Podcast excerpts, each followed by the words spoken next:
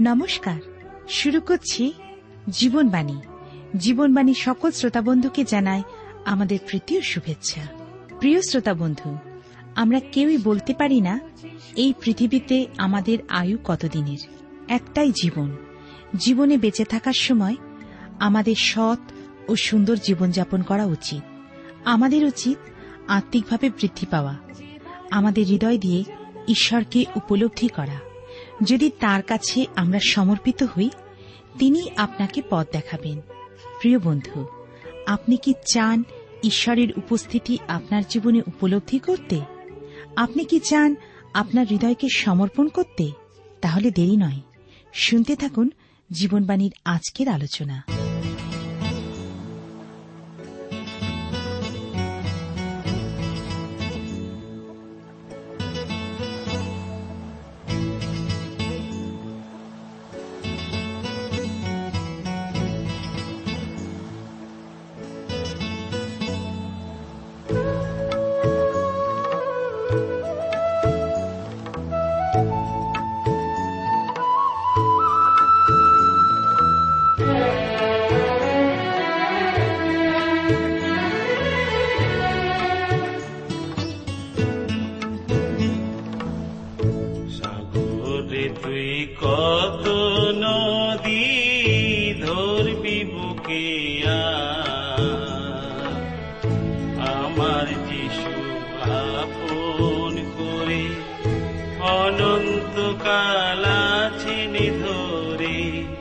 অনন্ত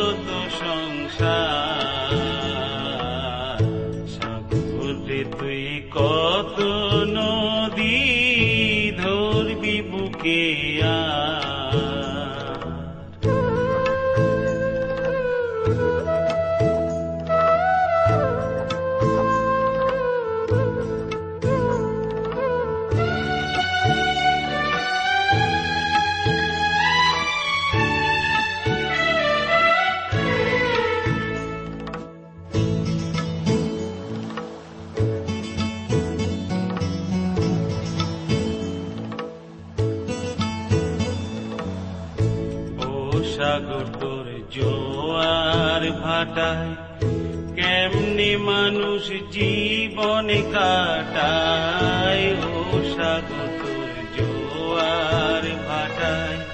কেমনি মানুষ জীবন কাটায়?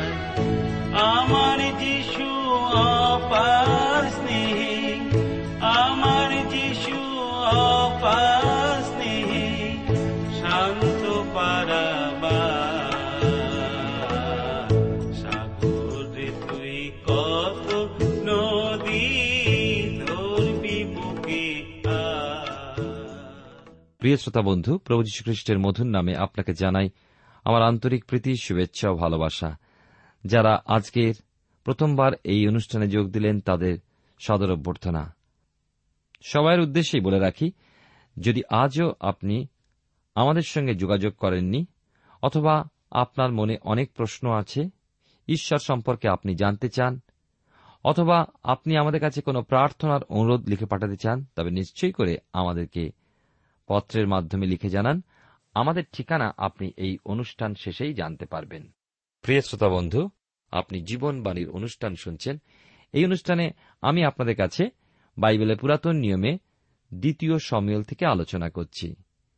গত অনুষ্ঠানে আমরা সেই দুঃখজনক ঘটনা আমরা শুনেছি, হৃদয়স্পর্শী, যে সন্তান পিতার বিরুদ্ধাচরণ করেছিল, যাকে পিতা ধ্বংস করতে চাননি, কিন্তু ঈশ্বরের আঘাত তার উপরে নেমে এসেছিল এবং সেই অপসালামের মৃত্যুর ঘটনা শুনেছি।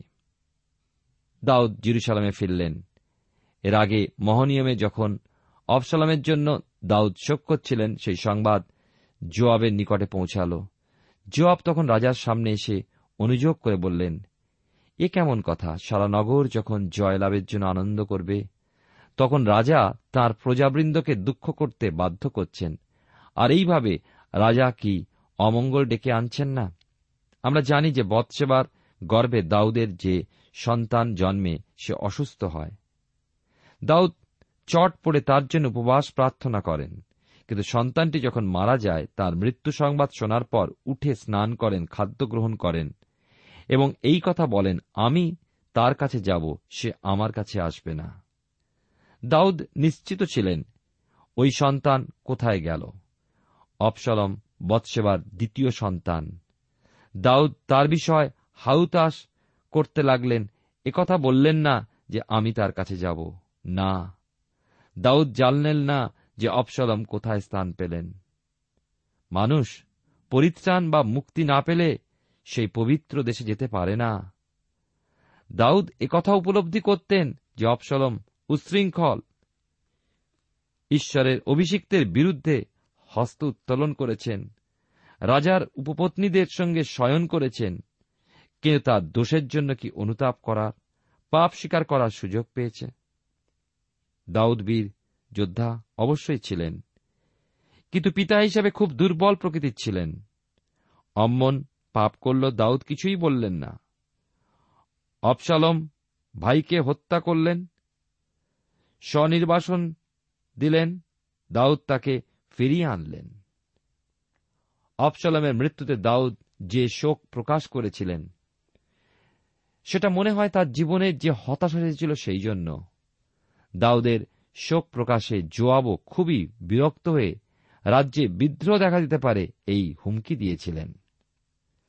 আমরা দেখি উনিশের অধ্যায় আজকের আলোচনার বিষয়বস্তু যা আছে পাঁচশো পাঁচ পৃষ্ঠায়। দ্বিতীয় সমিল তার উনিশের অধ্যায়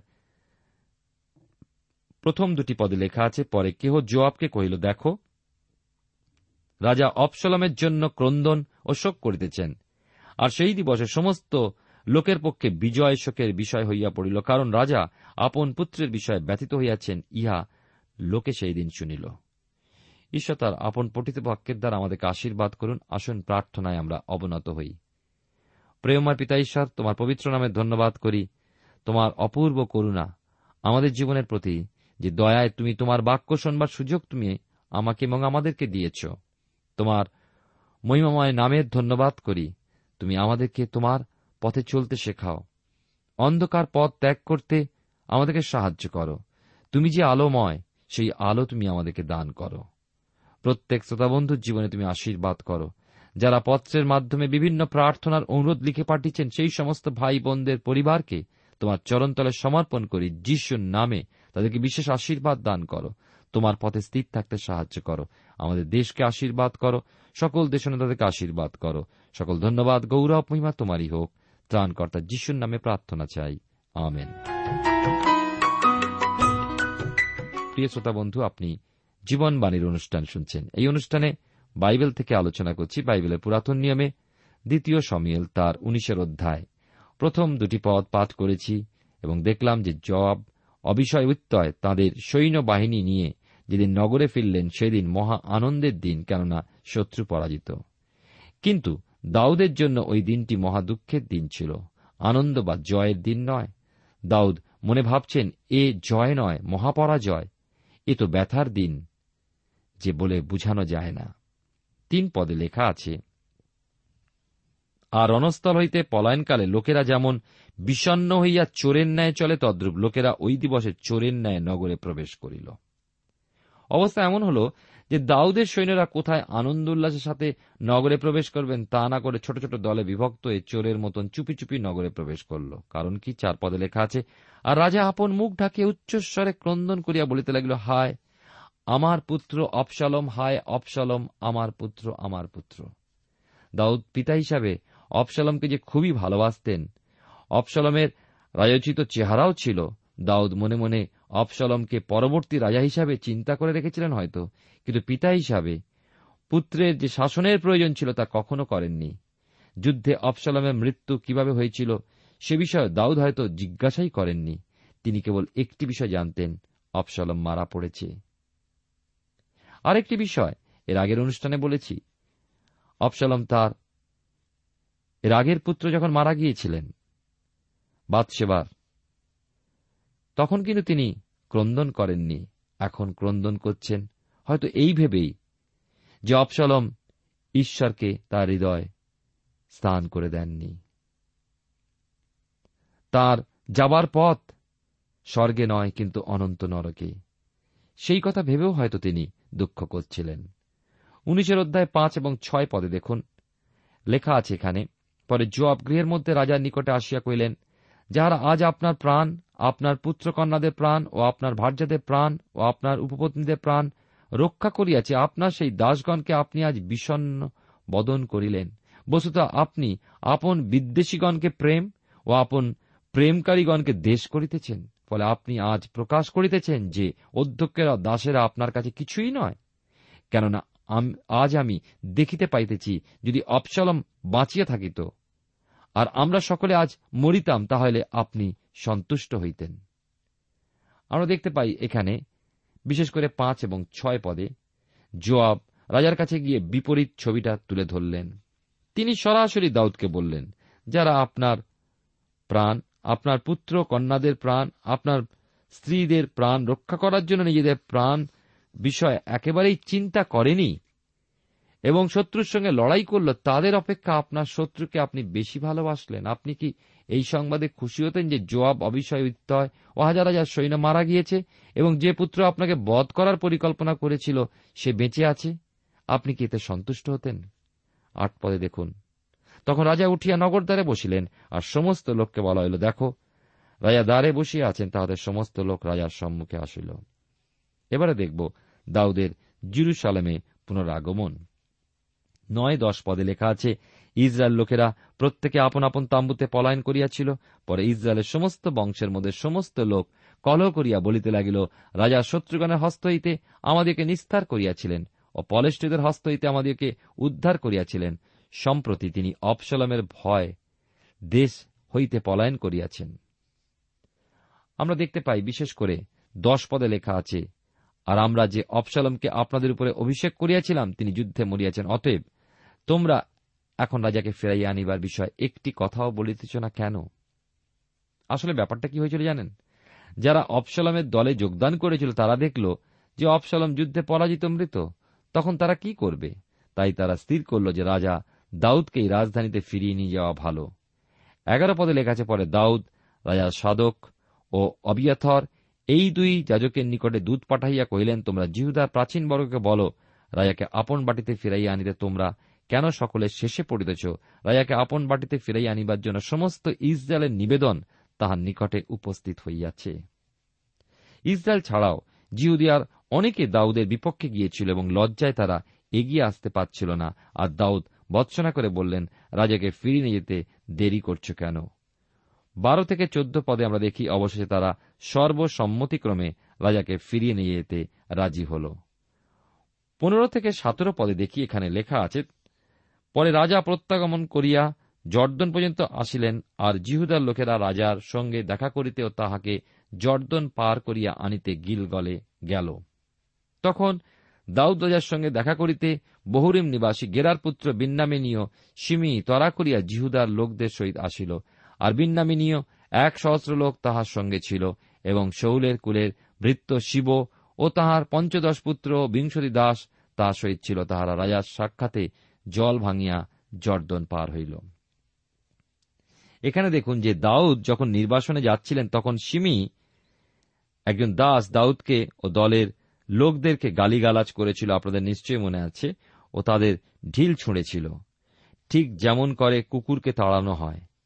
এখন আমরা দেখি রাজাকে জিরুসালামে অভ্যর্থনা করার জন্য সিমি প্রধান উদ্যোক্তা। আঠারো থেকে একুশ পদে আমরা দেখি যে দাউদ ছিলেন উদার ও ক্ষমাশীল রাজা। তিনি মহাশত্রুকে ক্ষমা করতেন। বারবার করে এই বিষয়ে আমরা পাচ্ছি এবং আমাদের মন নিশ্চয়ই উৎসাহিত হচ্ছে দাউদের এই মনোভাব দেখে। আঠারো থেকে একুশ পদে দেখুন, তখন খেয়ার নৌকা রাজার পরিজন দিকে পার করিতেও তাহার বাসনা মতো কর্ম করিতে অন্য পারে গিয়াছিল রাজা। জর্দন পার হইবার সময় গেরার পুত্র সিমি রাজার সম্মুখে উবুর হইয়া পড়িল। সে রাজাকে কহিল, আমার প্রভু আমার অপরাধ গণনা করিবেন না। যেদিন আমার প্রভু মহারাজ জিরুসালাম হইতে বাইর হন, সেই দিন আপনার দাস আমি যে অপকর্ম করিয়াছিলাম তাহা স্মরণে রাখিবেন না। মহারাজ, কিছু মনে করিবেন না।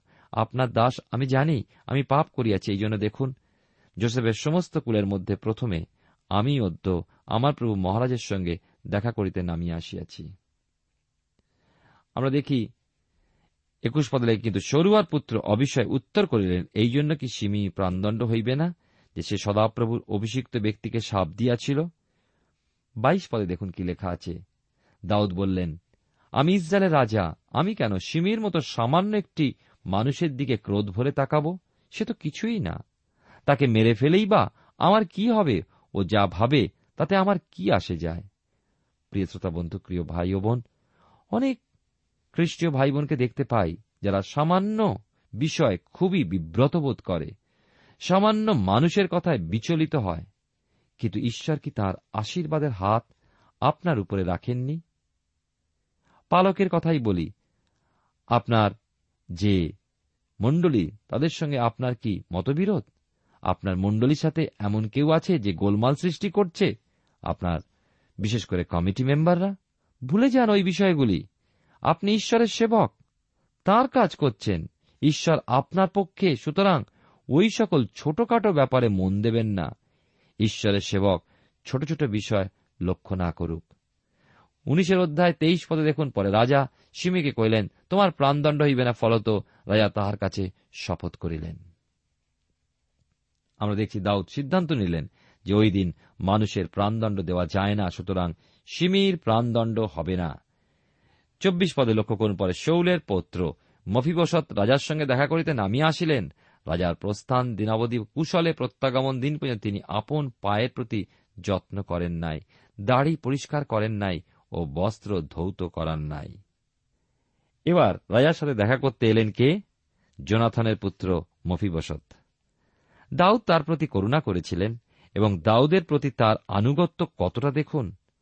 যেদিন দাউদ জিরুসালেম ত্যাগ করলেন, সেই দিন থেকে দাউদ কুশলে রাজধানীতে ফিরে না আসা পর্যন্ত সে প্রার্থনা উপবাসে দিন কাটিয়েছিল। নিজের শরীরের যত্নের কথা ভাবেনি, দাড়ি পরিষ্কার করেনি, তার বস্ত্র ধোয়নি। কত সুন্দর, অনুগত মানুষ, সত্যকার বন্ধু, তাই নয় কি? পঁচিশ থেকে আঠাশ পদে দেখুন। লেখা আছে, আর যখন তিনি জিরুসালামে রাজার সঙ্গে দেখা করিতে আসিলেন, তখন রাজা তাহাকে কহিলেন, হে মাফিবসৎ তুমি কেন আমার সহিত যাও নাই? তিনি উত্তর করিলেন, প্রভু হে রাজন, আমার দাস আমাকে বঞ্চনা করিয়াছিল, কেননা আপনার দাস আমি বলিয়াছিলাম, আমি গর্ধব সাজাইয়া তাহার উপরে চড়িয়া মহারাজের সহিত যাইব, কেননা আপনার দাস আমি খঞ্জ। সে আমার প্রভু মহারাজের নিকটে আপনার এই দাসের নিন্দাবাদ করিয়াছে, কিন্তু আমার প্রভু মহারাজ ঈশ্বরের দূতের তুল্য, অতএব আপনার দৃষ্টিতে যাহা ভালো বোধ হয়, তাহাই করুন। আমার প্রভু মহারাজের সাক্ষাতে আমার সমস্ত পিতৃকুল নিতান্ত মৃত্যুর পাত্র ছিল। তথাপি যাহারা আপনার মেজে ভোজন করে, আপনি তাহাদের সহিত বসিতে আপনার এই দাসকে স্থান দিয়াছিলেন। অতএব আমার আর কি অধিকার আছে যে মহারাজের কাছে পুনর্বার ক্রন্দন করিব?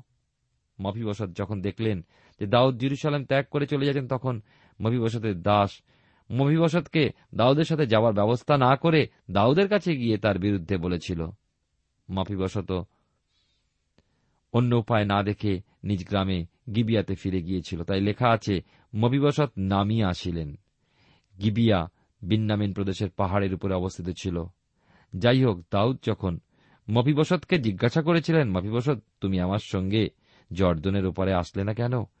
মফিবসত রায়াকে সকল কথা খুলে বলল, আর সে এ কথাও বলল, যদি আপনি মনে করেন যে আমি আপনাকে প্রতারণা করেছি, আপনার বিচারে যা হয় আমার প্রতি তাই করুন।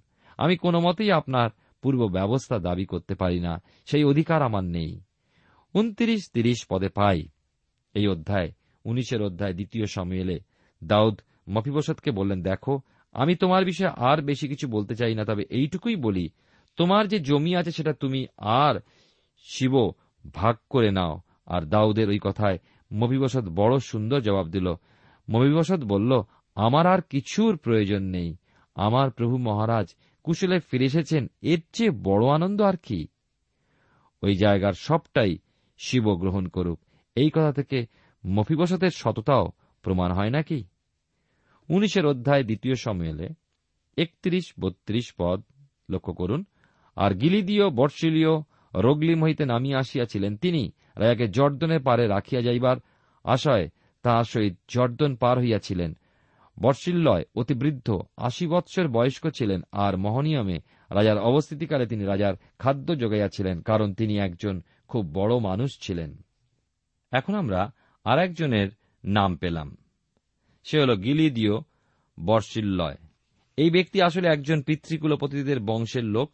বয়স প্রায় আশি বৎসর, লোকটি ধনী এবং দাউদ যখন জর্দন পারে, মহানিয়মে গেলেন ওই বর্ষিল্লয় রগলিল নামে এক পাহাড়ি অঞ্চল থেকে দাউদকে খাদ্য যোগান দিয়েছিলেন।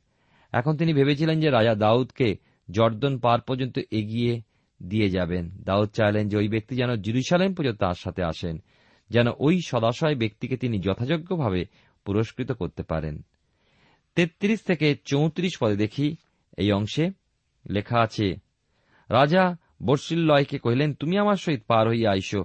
আমি তোমাকে জিরুসালামে আমার সঙ্গে প্রতিপালন করিব, কিন্তু বর্ষিল্লয় রাজাকে কহিলেন, আমার আয়ুর আর কতদিন আছে যে আমি মহারাজের সহিত জিরুসালামে উঠিয়া যাইব? আমরা দেখি এই অংশে যে দাউদ বৃদ্ধ বর্ষিল্লয়কে বললেন, তুমি আমার সাথে জিরুসালামে চলো, আমার সাথে থাকবে। বর্ষিল্লয় উত্তর দেখলাম যে তিনি বৃদ্ধ হয়েছেন আশি বৎসর বয়স, আর কটা দিনই বা তিনি বাঁচবেন, আর এই বয়স রাজার বাড়ি খাদ্যের স্বাদ কি কিছু পাবেন তিনি? পঁয়ত্রিশ পদে দেখি বর্ষিল্লয় আরও বললেন, রাজবাড়ির গায়ক গায়িকাদের গানের স্বরও আমার কানে প্রবেশ করবে না। এছাড়া আমার চলার গতিও মন্থর হয়েছে সুতরাং রাজার আনন্দের দিনে এই স্থবির বৃদ্ধ যোগ দেয় কি? ছত্রিশ থেকে চল্লিশ পদে দেখি বর্ষিল্লয় দাউদকে কেন এত সম্মান দিলেন, সাহায্য করলেন, কারণ তিনি বুঝেছিলেন যে দাউদ ঈশ্বর ভক্ত মানুষ। বর্ষিল্লয়ের দিক থেকে রাজা দাউদের উপরে সম্পূর্ণ আস্থা ছিল।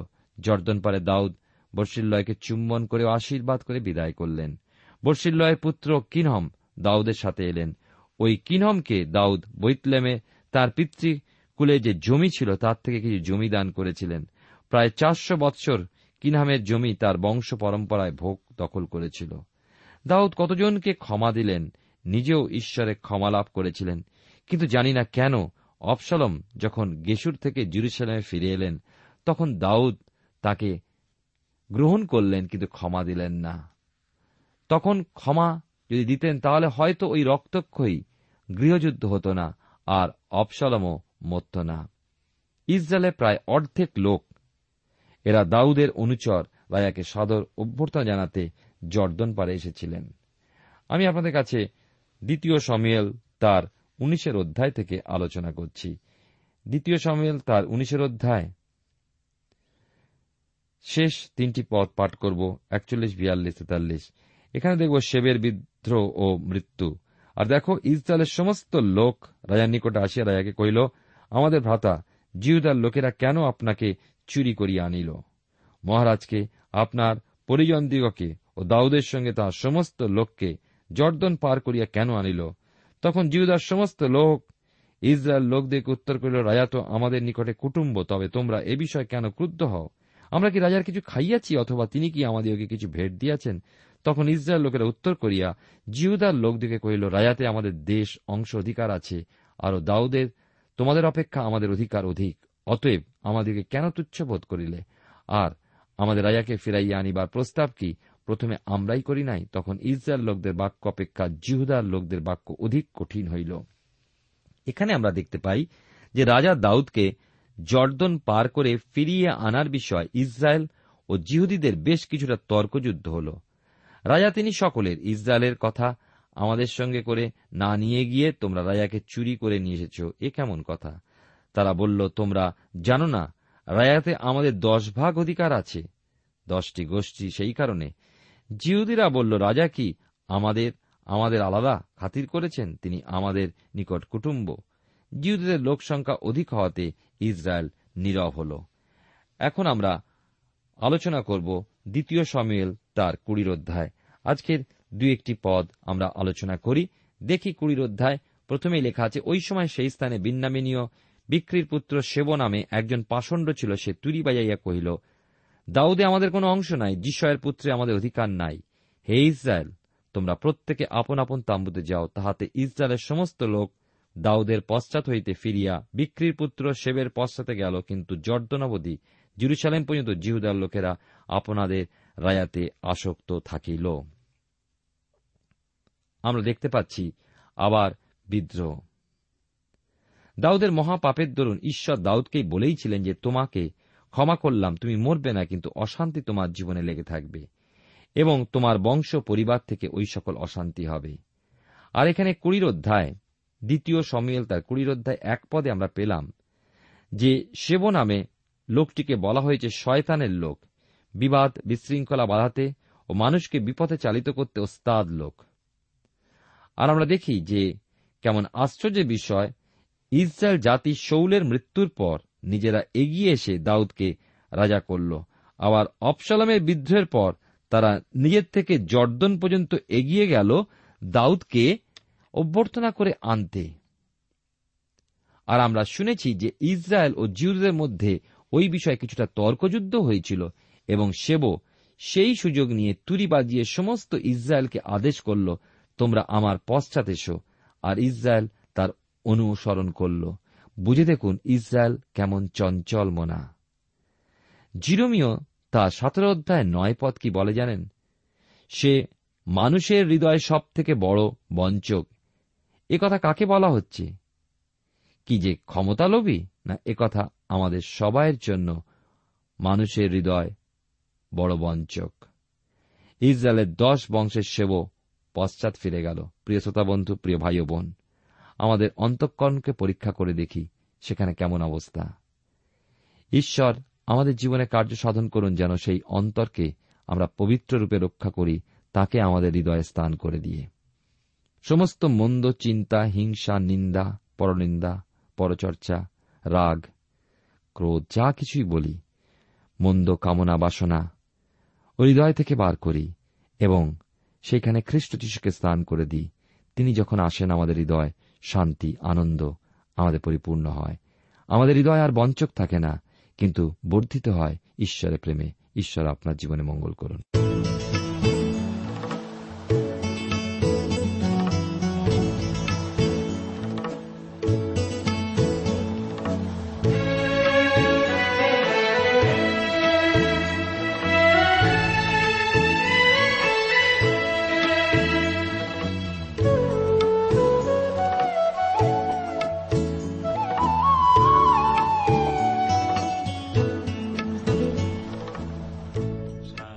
শ্রোতা বন্ধু, এতক্ষণ শুনলেন বাইবেল থেকে জীবনবাণীর আজকের আলোচনা।